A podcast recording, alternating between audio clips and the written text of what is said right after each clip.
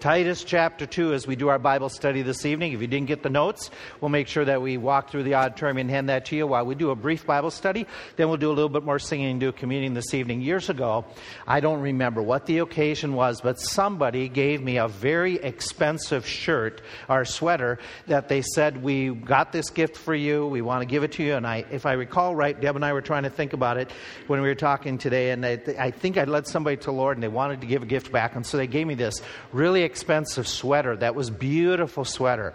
And it was made out of lamb's wool. And so it was really, really this nice sweater. My wife washed it. It was as stiff as a rock and about yay big in just one washing. It's amazing what happens sometimes we get these precious gifts and we're not if we're not sure how to handle them we can just really blow it. That's what happens to a lot of families. God gives us the gift of a spouse, God gives us the gift of children, God gives us the gift of brothers and sisters, siblings, God gives us the blessing of parents, and sometimes we wash them when we shouldn't. We do something and things go sour. And so, what we wanted to do in this series is talk briefly on, on a more of an advisoral, more of a counseling point of view rather than an exposition of all the different texts, but just talk about in some practical ways what do we do to avoid family issues. We're talking about this one topic this evening. How do you get your spouse to appreciate you more? For some of you, there's no problem. Your spouse couldn't be more appreciative, of you. You are never disappointed by how much attention they pay you. You have, you are just, in fact, you would just wish they'd give you a little bit of space because they are forever loving on you. And you are always being lifted up, and you are just tired of being considered so wonderful. Right, right, okay. That's not where most of us are at. Most of us battle at times, and we said this last Sunday. We said, okay, to work on this, getting appreciated and working on our relationship, some areas that we need to talk about. Some areas that talk about communication, which we want to do in the next couple weeks. Talk about, okay, being less selfless. Talk about becoming what I'm supposed to be so my wife knows that I'm trying to do what I'm supposed to do by the Word of God, and that way, quite frankly, she would respect me more if I'm following what I'm supposed to be doing. It's tough to love somebody who you don't respect. But if I'm doing what God says and she understands I'm making effort to do what God says, then there's going to be a greater respect. And as a result, the greater respect, there's going to be a greater appreciation. It'll help us together. We do not, we do not enjoy or appreciate when somebody, like our spouse or another family member, refuses to do what God tells them to do. And instead of showing that kindness, they're rude. Instead of showing you know, a graciousness, they're nagging. We get those reactions and it pushes us away. So, what we're talking about is what will draw my spouse towards me? What will help us in this relationship? I know some of you don't have spouses. I understand that. But this also does relate to other family relationships and should be able to help you to help some others out. And so, what we wanted to do was we wanted to pause last week and this week and talk about husband and wife stuff and we're talking about those roles that God has given you. What has God said you're supposed to do? It's from Ephesians 5, where God says, submit, get into the position you're supposed to do, submit to one another. And we talked last week about several roles that the husband has to do according to Ephesians 5 and the wife has to do. Basically there was four of them. Lead, love men, ladies follow and respect. Now, are there other things that are mentioned in the Word of God? And we talked last week and we said there's going to be more. We'll talk with it tonight. But we closed last week saying, hey, don't take it for granted. You don't know how long you'll be together. Don't take it for granted. You don't know what difficulties will come and create more problems. And if you struggle with trying to do these tasks, remember, the Lord will help you out. Except the Lord build a house, they that labor, labor in vain. He's going to help you. Now, we need to go a step further tonight. What else did God tell the ladies to do? Let's talk about ladies first of all. Titus chapter 2. In Titus chapter 2, what happens in this text is he is saying, What I want you to do is I want you to tell the older woman to teach the younger woman. And he gives them several things that they should be talking about. One of the characteristic traits that he says he wants the older ladies to teach is found in Titus chapter 2 and if you jump down to verse 3, the aged woman likewise, that they in behavior has become a holiness, he goes on, he says, not false accusers, not given much wine, teachers of good things, that they may teach the young woman to be sober, to love their husbands, to love their children. Let's take that middle phrase. that idea to love your husbands. If we dissect this, this uh, one phrase, here's what we got. We've got that this is, a, this is an idea that's for all the ladies. Okay? It is, it is universal, like we said, as husbands are to love their wives.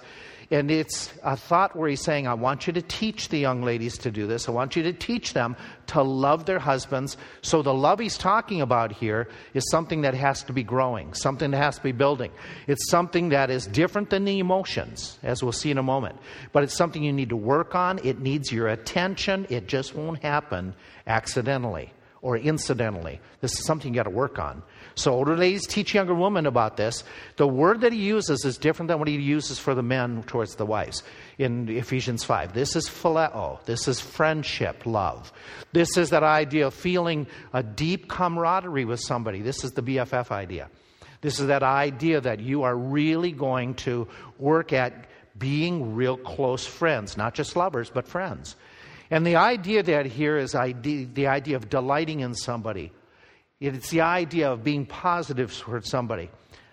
I think this, and maybe, maybe I'm just off the wall, but I think there's a difference between at times loving somebody and liking somebody. This is liking somebody, not just loving them, but liking them. That they're an individual you want to be around. It's an individual that you have learned to accept them like you did your other friends, that this is who they are, let's work at it.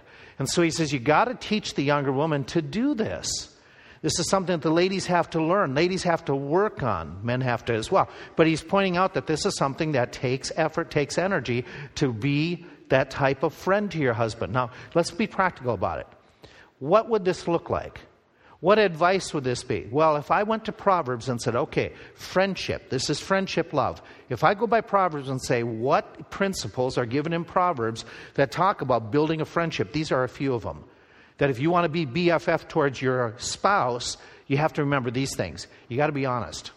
You don't build a friendship by being deceptive. You don't build a friendship by keeping secrets. You don't go and buy things and then not tell your partner that you bought things. Okay? You don't say, Well, I'm meeting and I'm going out and we're doing this with others, but I'm never going to tell him. That'll break trust, that'll break that confidence, it, it jeopardizes friendship. The idea is that if you're friends with somebody, you're going to be loyal to them. So, ladies, what that means, is something that you would want to work at, is we are going to stand by my husband's side. I'm going to protect his honor. Even if there's a midst of others who are upset with him, even in the midst of, of all of a sudden uh, some family issue is arising, I don't want to get involved with tearing him down. I don't want to be the critical one. I don't want to be piling on, if you would.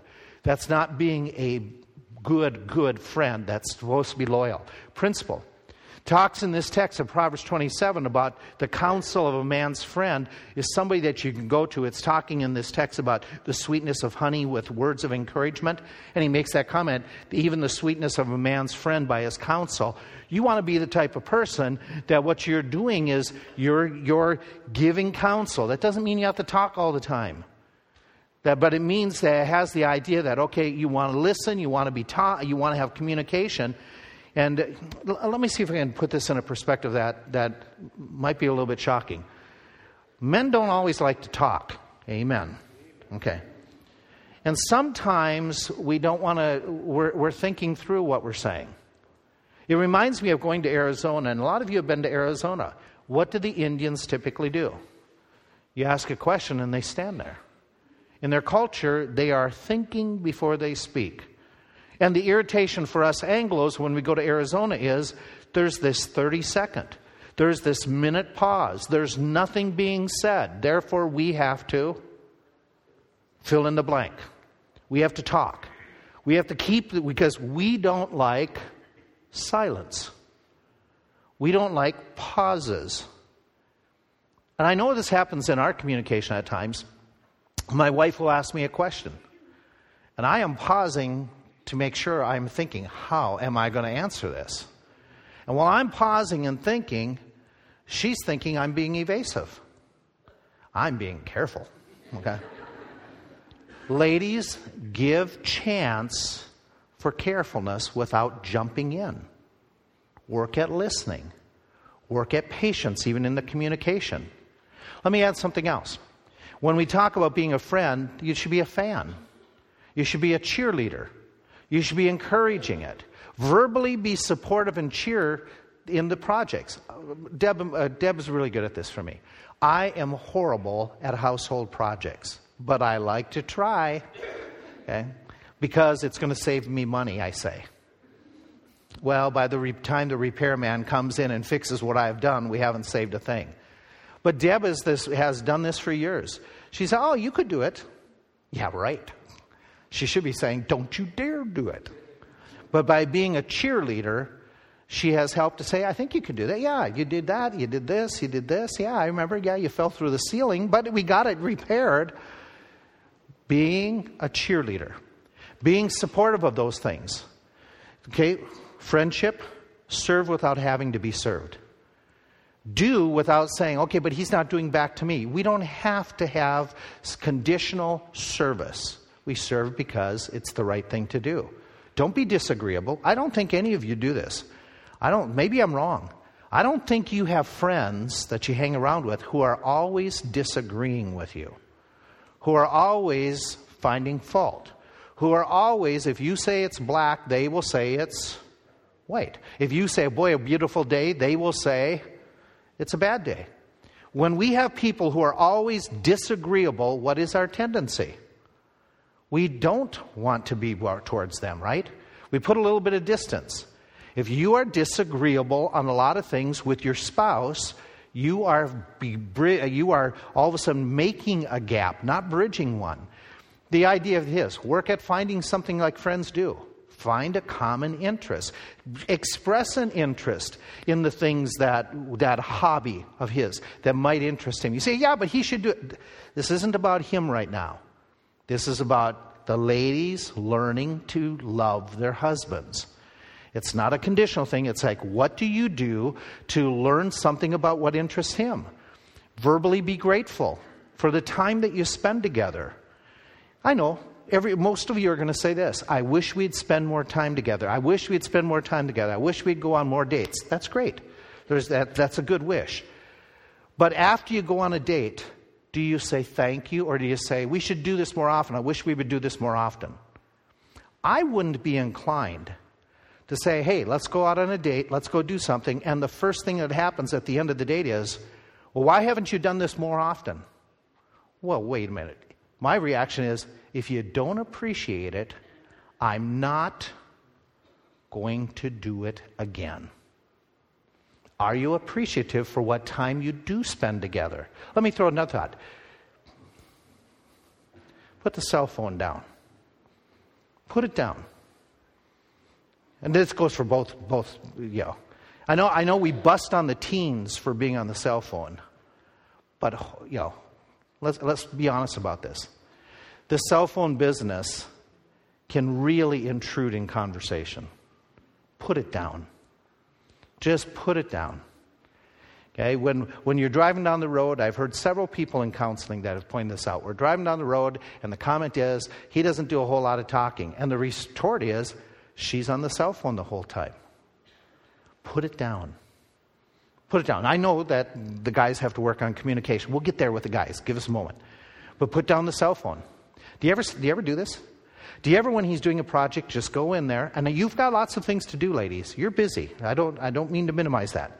But have you ever thought to spend 15 minutes of investment of your time to just go, if he's working on the car in the garage, just go out there and just watch and comment commend on what he's doing? Well, I don't have that 15 minutes.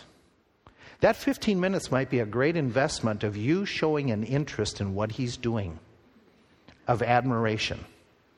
And you just taking a few minutes and saying, Yeah, I just want to see how you're doing, see what you're doing, and just kind of, wow, I'm amazed that you can do that. Men love to be their egos stroked. Okay? Do it. Let me give you something else. Find some things that you can share and do that you can laugh together. It is so refreshing to just laugh together. Hey, maybe it's finding something, maybe it's coming up with some, on a daily basis, some goofy story that you can share with that you found, but laugh together. Work at being, having fun together. Pray for him like a friend would do. Appreciate his study and knowledge of the Word of God. What I mean by this is this. You can read what I have up there. But So many times I've heard people say, hey, in our Bible study that we were doing, some of the ladies were getting together to do a Bible study. We came across this question. Can you answer it? Have you asked your husband? No. I'll ask the leader of the Bible study. 1 Corinthians says, ask your husband. Instead of running to other people, ask your husband. Relay to him that you would appreciate his understanding. And then, please, please, please, when he goes and does some study and finds out, don't say to him, Well, I'm going to check with Pastor Wayne to find out if what you said is accurate. Okay, what have you just said to your husband?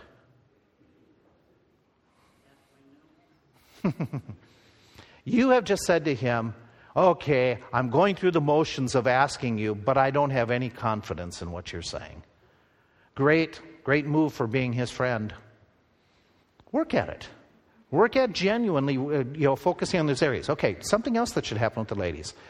In 1 Peter 3, join me there. We're going to jump there and then another passage. Go over to your right a little bit. In 1 Peter 3, let's be a little bit more practical. 1 Peter 3 is talking to husbands and wives. Likewise, you wives, be in subjection to your own husbands. We talked about that, okay, last week. If any obey not the word, they may also be won without the word by the lifestyle of the wives. 1 Peter 3, verse 2. While they behold your chaste conversation coupled with fear, whose adorning let it not be the outward adorning or plaiting of the hair, the wearing of gold, putting on of apparel, but let it be the hidden man of the heart in that which is not corruptible, even the ornament of a meek and quiet spirit, which is in the sight of God of great price. For after this manner in the old time, the holy woman also who trusted in God, they adorned themselves. How? With that meek and quiet spirit, being in subjection unto their own husbands, even as Sarah obeyed Abraham, calling him Lord, whose daughters you are, as long as you do well and are not afraid with any terror or with any amazement. Here, what we're talking about in this passage is make yourself attractive via your speech and your appearance. Both those topics are in this passage of how to make yourself attractive, ladies. Okay, what that means is you don't want to be nagging in your speech. What that means is you don't always have to have the last word. What that means is don't be putting him down night, time after time. Don't name call. Don't tear him down, embarrass him. Don't unload on him all the complaints. As soon as he walks in the door, let's unload on all the complaints about how things aren't working around the house. That means, okay, when he's talking for those, you know, finally you got him to talk, you butt in, interrupt, and correct him. Don't do that. In fact, there are so many verses in the Bible that warn against this. An excellent wife is the crown of her husband, but she who shames him, embarrasses him, it says, is rottenness as, has rottenness to his bones. We read, it's better to live in, live in a desert land than in a house shared with a brawling, a cranky, a crabby woman. There's so many texts that talk about this that keep on pointing out wives, be careful. It is better to live in a corner of the roof than in a house shared with a quarrelsome, cranky woman. Why does he keep on bringing up ladies, be careful? Ladies, be careful in the book of Proverbs. Because apparently in that society, the ladies were cranky. The ladies were crabby. There were some ladies who were negative. He says a constant dripping on a day of steady rain and a cranky woman, they're alike. That's water torture. That's what he means. Okay, he's saying in this text to restrain her, to stop her, is like grabbing the wind or a, a, a, some oil in your hand to hold it. It's just impossible. If, if there's that nagging, that complaining, that negative spirit, and he warns the wisest man in the world, under the inspiration of God, is saying, please don't do this. You're going to drive your husband away. Okay, so he writes in a little bit further, he says, A wise woman builds her house, but the fools tear it down with her hands. Probably what he's talking about, with her own efforts, and usually with the mouth. And so in, in this together, he's going to say, Okay, ladies, be careful of your speech. And in 1 Peter 3, he makes it very clear. He says, Put on a meek and quiet spirit, which in the sight of God is a treasure. Now, there's some truths here in what he's talking about. What he's talking about in this passage, he's giving a reality that's very important a woman's inner beauty, the character, the conduct, her graciousness is considered ex- superior than her external beauty by God and by most men. Oh, yeah, can men be attracted, aroused by a woman's external beauty? Sure. But that which they say is the most compelling, that which is, I want to commit to this person, it is the inner person. It is that meek and quiet spirit that is going to draw the people. In fact, God encourages wives to work on this inner beauty. Really work on this more than the external, the jewelry, the plaiting of the hair, and all the robes, and all those manifestations of, of you know, we're successful, those types of things. And he talks about in 1 Corinthians some areas of appearance that we're going to talk about in just a couple minutes. But he is saying, focus on this. Focus on the inner beauty traits teenage ladies, young ladies, you're growing, you say, okay, I'm interested in finding a man someday, getting married, having a family. If you want to develop traits that God says are the most important, here they are in this text. It's not necessarily, okay, what do I do I get the, the most expensive makeup? Do I get the fanciest hairdos? In this text, and by the way, in the culture that they're living in, that was what they considered the most important. He is writing to the ladies of this culture and he said, Here's what you really work on. You work on, and he gives several things in this passage. Okay? A spirit that is demonstrating that you will follow that you are not having to be in charge, attitude, actions that indicate that you are willing to follow this guy's leadership. He talks about in verse 2, as we already read, a chaste conversation. It's pure. It's words that are words that are holy. It is speech that means you get rid of the cuss words. It means that what you do is you in your in your pattern of living, you get rid of the dishonesty, the lying. You're going to be pure. You're going to be chaste. He talks about the meek, the gentle, and quiet spirit. That is the idea. Okay, don't, you don't have to be loud. You don't have to be, when you come in the room, everybody notices you're there. You, you know, I'm going to be loud enough that everybody knows I'm here, I'm here. He says that is not what is attractive, both to God or to most men. And he talks then at the uh, last thing, he says, okay, be very, work at being respectful. Even like Sarah. The idea isn't that she bowed down and said, Lord, Lord. The idea is she was respectful in her speech towards her husband. She used manner. She used customary speech calling him Lord that was a title that was appropriate for them, but she showed her husband respect in her speech. Those are the inner qualities respect, self control a godly purity. That he says is more important, it is superior to all the makeup, all the fuss. And by the way, there's nothing wrong with the makeup and the fuss. But he says this is far superior. This is far more important, far more attractive. These traits do not mean that you are then becoming your husband's doormat. These do not mean that whatever the husband tells you to do, you follow him even unto sin. He makes it very clear in this passage. You have that unsaved husband. He wants you to do wrong. No, you do what, what's, what's right. You live chaste. You live pure. Some will say, well, this indicates a weak character. Just the opposite in the text.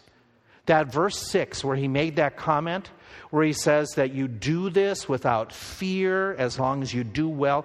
It takes a very strong person to say no to temptation. It takes a very strong woman not to follow what the crowd is saying and be loud and boisterous and be one who is going to put down her husband. It takes somebody with real grace, real self control to say, I am going to be careful what I say, and I'm going to be respectful, even sometimes when I'm irritated. I'm not going to give in. And I'm going to do what's right. Even though it may not be benefiting me right away, I'm going to do what's right. That takes real character. That is strength. That is not weakness. To do what God has called you to do according to this text. Now, we made this observation, okay? That I already said that, hey, you're supposed to make yourself attractive to your husbands according to this text. Okay? This text doesn't deal with it a whole lot. It just says, okay, don't let it be all, all the outward apparel. But he doesn't mean by that text you shouldn't be concerned whatsoever. He isn't saying, okay, don't plait the hair, that is, do the hairdo up. Don't put on the jewelry. This text is not forbidding wire rim glasses. Okay? It isn't forbidding makeup. It isn't forbidding that you cut your hair. Okay? If it's forbidding all those things, it's also forbidding clothes. Okay? Think that through, okay? If you look at the verse, if he is saying it's wrong to plait the hair, wear gold, in verse 3, he is saying it's wrong to wear apparel. None of us would say that's what he's doing. He's saying the emphasis on it is what's wrong. You don't want to put the emphasis on. So, what you do is say, okay, what does the Bible tell me? Well, the Bible says it's important to be careful how you dress. In fact, in Timothy, he writes to the lady, he says, Ladies, you dress yourselves. But when you dress yourselves, you should be concerned about what is the style. You should be concerned about what is faddish, appropriate. He says in here, adorn yourselves in modest apparel with shamefaced and sobriety. The modest is well arranged. We often think the modest is the idea that the modest in this passage is talking about, okay, you know, you know, the length and, and all those things. The word literally means well arranged on you, that it looks good on you, that it's appropriate for you and suitable to the occasion. When you talk about the word shamefacedness, this is with humility that's dignified. That's the idea of you're not showing off with you know, something that's just you know, having to draw attention to your physical features. You're going to be humble about it. You're going to be, you're going to be that, that's where we get more of our modern day modesty. The idea, the idea of sobriety is you give thought. You give thought to what is appropriate, what is fashionable, what, what is there. You give thought to wearing what looks good on you and is appropriate for, without being crass with your figure. That's what he's talking about in this passage. Ladies, you dress yourself, you do that. So God does have a concern about appearance, but if you go to 1 Corinthians 11, here is a principle about appearance uh, that you that about making yourself attractive that is so important but often overlooked. 1 Corinthians 11. Ladies, He's talking to you in this text where he talks about, okay, let the husbands be the leaders. And we've already looked at that last week. But watch what he says in the course of this passage. He says as he goes on, every man praying or prophesying in 1 Corinthians 11, down in verse 4, having his head covered, he dishonors his head. But every woman that prays or prophesies with her head uncovered dishonors her head, for that she is, for that is even all one as if she were shaven. For if a woman be not covered, let her be shorn. But if it be a shame for a woman to be shorn or shaven, then let her be covered. And you go, what in the world? Remember in Corinth that the only ladies who went out in public when they didn't have a veil of some sort were those who were immoral, those who were, who were bad ladies, who were bad mothers, and their head was shaved to show that they had been caught in some type of immoral thing. Or they were an adulteress, they were a prostitute, and they would leave the covering off, the veil off, and it was their calling card that they were an immoral woman. The Corinthian ladies are getting saved, and they say, Well, if the men don't have to wear coverings on their heads, then why should we? And he's saying, Oh, no, no, no, time out, Paul is writing. He says, You need to dress in a way that you do not shame yourself or the cause of Christ. You need to look and say, What is culturally acceptable that, spe- that gives me a good testimony. You don't want to, as a believer, be walking around in public in Corinth without the veil on because you're making yourself to be classified as an immoral woman. You're going to shame your head, that is your husband. Verse 1 and 2. He says you're going to bring shame to him and shame to yourself. So in this text, God is concerned about how you dress in public. In this text, he is saying you, you dress in a way that it promotes a good, godly testimony. In this text, he says, ladies, you wear what is culturally modest and appropriate. In this text, he is saying, married woman, you be careful what you dress like because of how that affects your husband. That it would embarrass him, and as well, it would attract him. Okay? In the sense that what is how is his response? Is this something that he would, he would say, This looks good on you? This is something that is appropriate.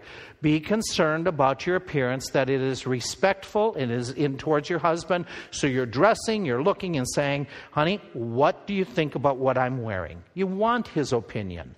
You don't want to be disrespectful. And so you should be concerned of how you look so that you are attractive to your spouse. That's what this text is talking about. That's what the passage is talking about. Uh, be attractive in your speech, be attractive in your appearance towards your husband. And so he's talking about basically being this you you what he's telling you be in love with your husband that is you be attracted to your husband as his BFF but you make yourself attractive to him that he wants to be near you physically socially by your words and by your speech so we ask ourselves some questions We say, okay, how you doing in this? Do you adorn yourself with gracious speech at home? I know you do it here. Everybody does the right thing here. Okay, but when you're home, does he find it appealing to have conversation with you because you're gracious? Does he, do you portray a sweet spirit towards him at home? When you start talking about, okay, you know, conversation, is it honey or is it venom on your speech that's dripping here? You know, do you keep yourself looking nice in the sense that you're saying, okay, well, we're home, you know, and I work hard, and you do. Okay, I understand that. You work very hard. But do you ever dress up for Him to be appealing to Him? Or is frumpy, hey, um, when we had who, who the missionaries, uh, she's from uh, Ukraine, he's from here in the States, they do the Bible translations. Oksana and Troy, Troy Manning. So we go out to eat with them, and Oksana is saying the most, the most shocking thing in America is how people dress when they go to the stores. And I said, Well, have you ever gone to Walmart? Okay. And see the different pajamas that are available. You know, okay, Walmart and pajamas go together. I mean, if you really want to see it, go after midnight. Okay, that's really wild. And she said, in her country, and, and Bruce and Natalie had shared this before as well, in her country, nobody Nobody goes out of the, if they're working, like you and me. If, maybe you don't, but this is what I do. If I'm working on a project and I need to run to Lowe's, okay, I don't go in the house and change clothes. I know. I just, I continue wearing the suit and tie that I've been wearing all the time because pastors always wear suit and ties. Okay. So, no, there's been more of you that I've run into at Walmart or I'm at Walmart, at Lowe's, and you go, I didn't recognize you at first. You don't look like you do on Sundays. Yes, that's true. Praise the Lord. Okay. And so I just, you know, whatever I'm wearing in the sloppy clothes, I run to the store and I'm not embarrassed one bit. Okay, it doesn't bother me. And Oksana is saying, Oh, that is so horrible. When Troy does that, I want to die. Okay. She has a point that sometimes, not, not that I'm going to change a whole lot, but that idea of sometimes we need to stop and say, How do I look? And he's talking in this text, ladies, be careful how you look at times towards your husband. You know, in dressing and saying, okay, I want to dress for him. I want to, I want to look nice for him, is the idea. And, some, and that's, you know, we could, we talk, real practical here. Are you taking care of your body? So that you look attractive. I know our bodies change as we're getting older. I understand that. I'm doing it. We're, we're living it. But being careful about the appearance to retain some of that attractiveness. That's important according to these texts that you're working on. Okay, guys, let's go for you for your juggler for a little bit. Okay? What does he tell the guys to do? Back in 1 Peter 3. 1 Peter 3, there are three different commands that are given. Let's be practical as I kind of sail a little bit faster here.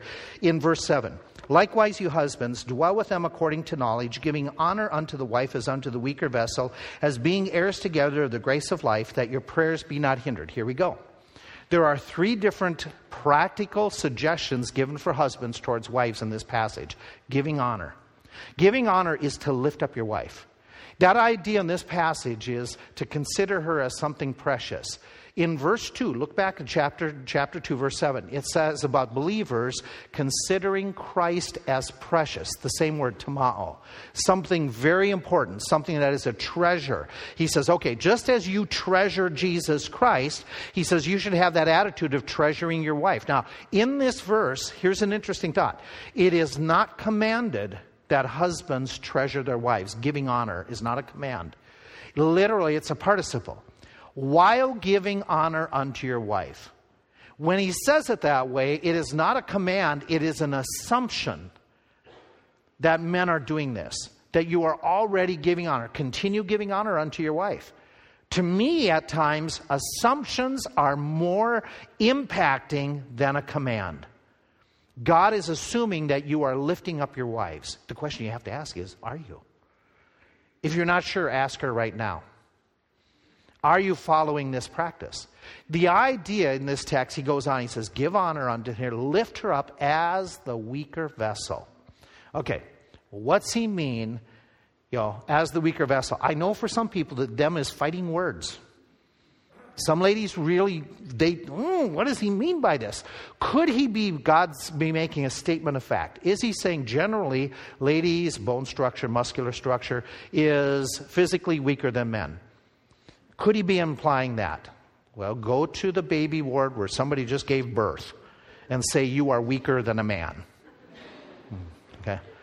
Is he saying that this, is he suggesting, here's a comparison.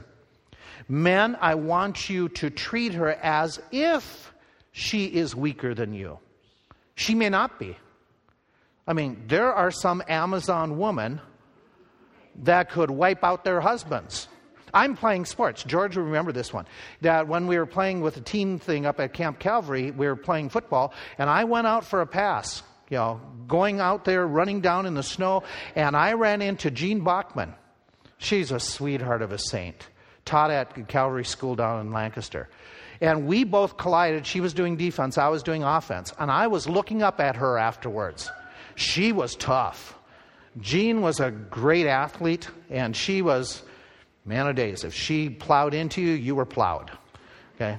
Sweet spirit, tender heart, but she was definitely not weaker than me. Okay? No way. But he's saying, is that, okay, if that were the case, in your whoever you're related to here. Is that the case? But you're supposed to treat her as if she were. Or is he saying here in this text that it's a simple statement of value? That you treat her like you would something that is weak but priceless. Okay, let's make the comparison. You have regular dishes and you have china. Which ones are you going to be a little bit more careful with? China, typically. Okay? Okay, because in a sense, it's, it's probably not as durable as some of the plates you normally use. And so he's saying, okay, this is what you should do. Now, which one is it?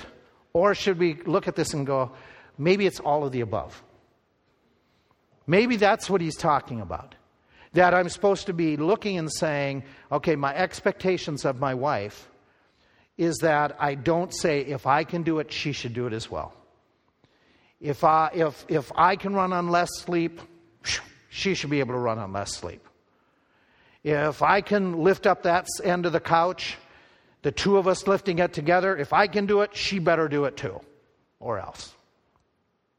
He is talking in this whole text about being very careful. I, I, remember telling you several years ago that we were in Arizona, and at the time we were visiting, they, we went to the zoo out there, and the Chihuly is, I'm saying it right? He did blowing glass, his international glass blower guy. And they had this huge display out there amongst the different animals. And oh, it's beautiful. We walked into the shop uh, where they said, oh, you can buy little, little pieces of artwork that he had blown glass. It was wonderful. It was beautiful. We walked in and we were looking at this, this phenomenal display that was there, that was advertised all through Arizona. People were coming in just to see his artwork and blowing glass uh, stuff. And we walk in, and Deb picked up one little ashtray. It was about this big. She said, maybe we want it for a knickknack. And she picked it up, looked at it. The price tag was $525. And it was put that back very carefully. Okay. It was priceless. You drop it, you pay for it, no way. Okay, put it back and be very, very cautious. Is that the way we're supposed to treat our wives? Something that God has given us that is priceless? That we treasure, that we're careful with. That seems to be what he's talking about in this text. That what you do is you lift her up by protecting her as the weaker one. You, you be careful about the physical threats. You be careful about the emotion. You be careful about the social attacks that are taking place. The idea is that you are valuing her. You are a gentleman. She is the lady. You are going to do good, mannerly things. Okay, I do this not all the time. Okay, not as, uh, you know, and when I don't, you know, my wife is gracious enough to be the Holy Spirit and remind me that, okay, open the doors. So we're out here and we came to work, uh, you know, and we were leaving, we were leaving for lunch. I opened the door and uh, got in the car and we, we drove off. When I came back and we got out and I opened the door for one of the guys who was working, he said, You're not married, are you? You know, you two married? And I said, Yeah. And you treat her like that? And the answer is, Yeah, we're supposed to. Where did, where did you get the concept that you don't treat your wife with manners of holding open the door? This passage says, okay, let's be careful. Let's, let's treat her not like one of the guys. Let's not say, okay, she's a buddy. You know, she'll understand. We can roughhouse the buddies with our verbal, verbal assaults, and they don't mind it when we bust on them and we tease. Yeah. The, the idea of, he's saying you got to know the limits. You can't push her too hard. Right about now, my wife will say, okay, when you're doing any kind of premarital and you're telling them, remind them what not to do what you did with you with us. And what is that? When I was eight months pregnant, you made me hold over my head the drywall piece while you were screwing it to the ceiling. And I was standing on a chair and I was holding one end, and you got Alice Pietranudo, who is this tall, standing at the other end, holding it up, and I was doing it. She says, you know, and we laugh about it. I don't think she laughed that night, but we laugh about it now. That is not what we're supposed to be doing. We're not supposed to be, you know, tearing down or assuming. We're to be lifting her up, elevating her, doing that. There are some really good examples in this room of really being careful and cautious and honoring. And we could go and we could point out and we could say, hey, do what they're doing. And if I do that, some of you would be embarrassed and say, yeah, I wish I'd do it more. I know if I sat here and said, okay, Alan, you've been a real good example of taking care of Barb through this illness, that you're going to say, yeah, I wish I could do more. But we do appreciate your example as a church body. You have been a good challenge for a lot of us in that regard. And as a result, we look and say, okay, we need to treasure our spouse. We need to look at them. Can I go a step further? For sake of time, let me hasten up. He says, dwell with them according to knowledge. That dwelling with them, some of you aren't going to like what I'm going to, where I'm going to go with this at all. But the dwelling with her, according to knowledge, has the idea keep on dwelling with her. It has the idea of abiding, not leaving, not deserting. Remember, in that culture, often the guy would have a mistress and he would have a wife. She was, the wife was on his arm for public political display. The mistress was where he spent most of his time. He's rebuking and saying, hey, now this is the person you're supposed to be dwelling with. You're supposed to be focused on.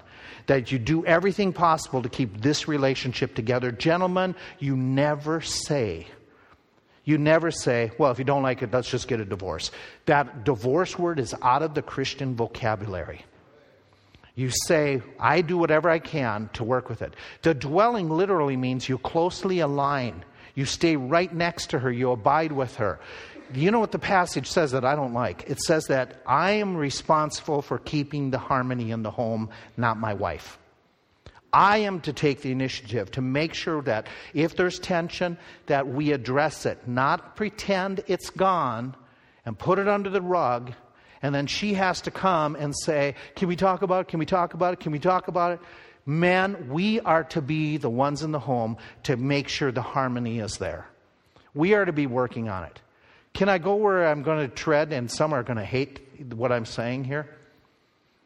If I'm supposed to be creating a long term relationship with my wife, does it not say then that I should do something that men are really lousy at? Take care of my health? Yes? Doesn't it give the impression that you and I, gentlemen, are to have a healthier attitude about our health? That if we're supposed to be concerned about being around and having this relationship with our wives, that this idea that we as men, we don't need doctors, we don't need medicines, we're men. And if I go to the doctor because there's a problem, I'm indicating weakness something non masculine. This passage would imply and would challenge me to say, hey, listen, I don't have to have my wife playing, you know, my mom to try to push me to do doctoring. If I need to get something addressed medically, it needs to be addressed. And we need to take care of those areas because she needs me long term. Not that I shorten it by not taking care of health issues. And I know I have just offended. No, I don't say it that way. I've just bugged a bunch of men in the room. Go to the doctors if you have a physical problem. For your wife's sake, address it and get it taken care of. And the lady should say, Amen. Okay? Because that's what they want the men to do. What else? Here's the last thing learn your wife. Love her, lead her, lift her up, live with her, learn her. I gave it all else so, guys, it'd be easy to remember. Okay? Just for our sake. Learn the wife means to dwell with him according to knowledge. The word, that phrase, according to knowledge, is get to know your wife. Get to know her well. The story is about this general calls the National Guard Armory, and he says to him, Soldier, who answered the other end, some underling, he said, What's give me the inventory that you have there? And so the soldier rattles off, we have this tanks, we have this here, we have this here, we have this, this weapons, we have this here. And then he adds, and we have two large cars that, are, that we keep in store to haul around our big fat generals. The general on the other end says, Soldier, do you know who you're talking to? The soldier responds, No. This is General so and so. And the soldier goes, Whoops. And then the soldier at the other end says, uh, Sir, do you know who you're talking to? And the general says, No, I don't. He says, Okay, fatty, and hangs up the phone. Okay.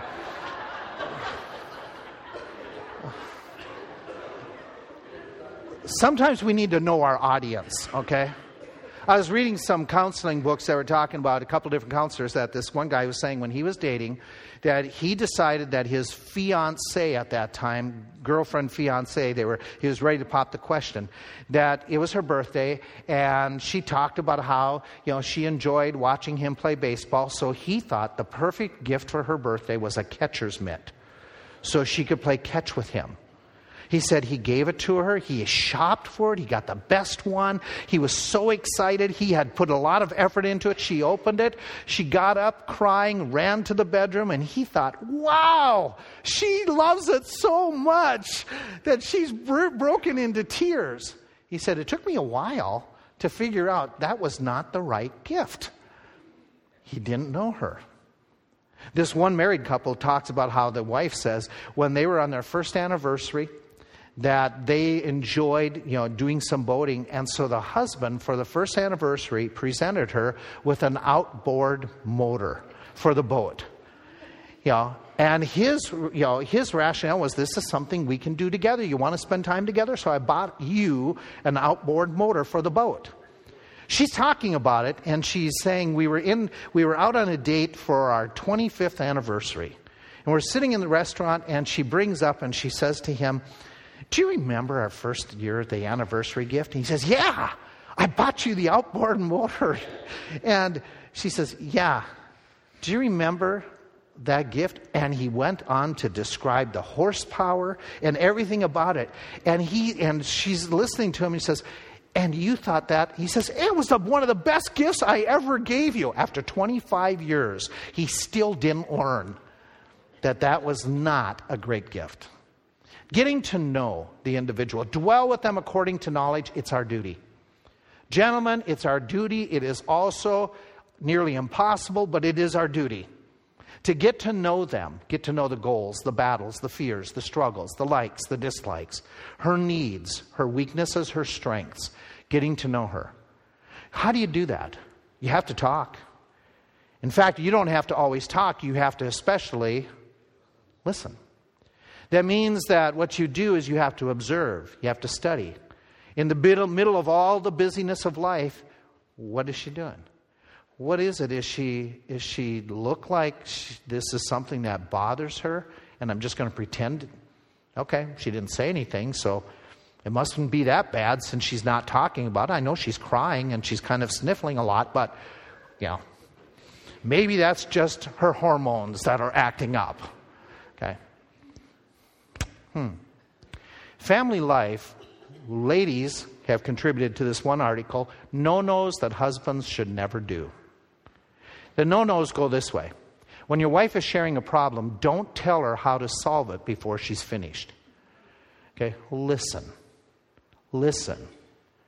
That is getting to know her. Just listen without saying, well, here's what you need to do. Boom. No, no. Don't tell your wife how she feels. You shouldn't be anxious. You're too sensitive. One of the worst things you can do is when she's upset, keep on saying, just calm down, just calm down. It's your hormones.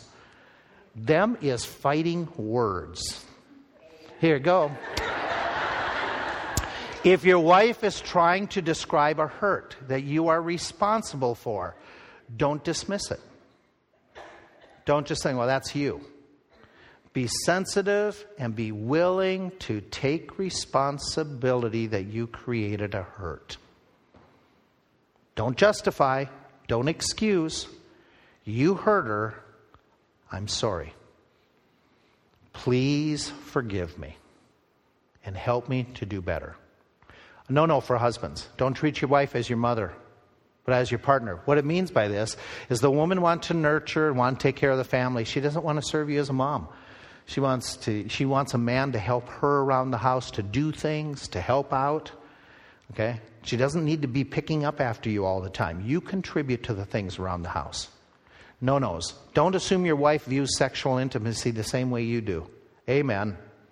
Okay? Yeah. In this one, think this through. And I'm not trying to be I, I need to be careful because our mixed audience of ages and all. Every time there's any type of hugs and kisses, it doesn't mean we need to go all the way in sexual intimacy. For the ladies, just hugs, just being close without having to go all the way. That's important at times. And that is something that's, that is saying, that you and I, gentlemen, we should not underestimate just a hug, just the kiss, the holding of hands.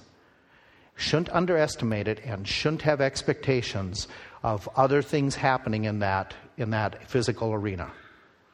Be gracious, be romantic by understanding, dwelling in knowledge. Don't come home from work and think your job is done. Yep. I put in my full day. I come home and I just sit down and I don't have to do another thing that night.